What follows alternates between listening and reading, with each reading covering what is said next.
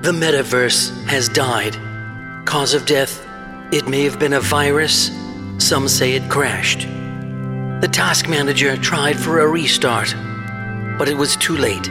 It shut down. Rather than a funeral, there will be an augmented reality with a holographic display featuring an avatar of Mark Zuckerberg delivering the eulogy. The only way you could attend is by purchasing an NFT with cryptocurrency.